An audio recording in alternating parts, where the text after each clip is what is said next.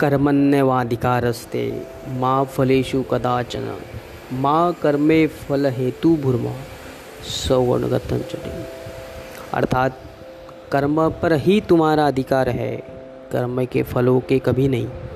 इसलिए कर्म को फल के लिए मत करो, कर्तव्य कर्म करने के तेरा अधिकार है, फलों को कभी नहीं। अंतः तू कर्म फल का हेतु भी मत बन। और तेरी अकर्मण्यता भी आसक्ति ना हो। कृष्णम वंदे जगत गुरु कहते हैं कि कलयुग में श्री कृष्ण का महात्मा और बढ़ेगा। श्री कृष्ण सिर्फ़ कर्म के लिए प्रेरणा देते हैं।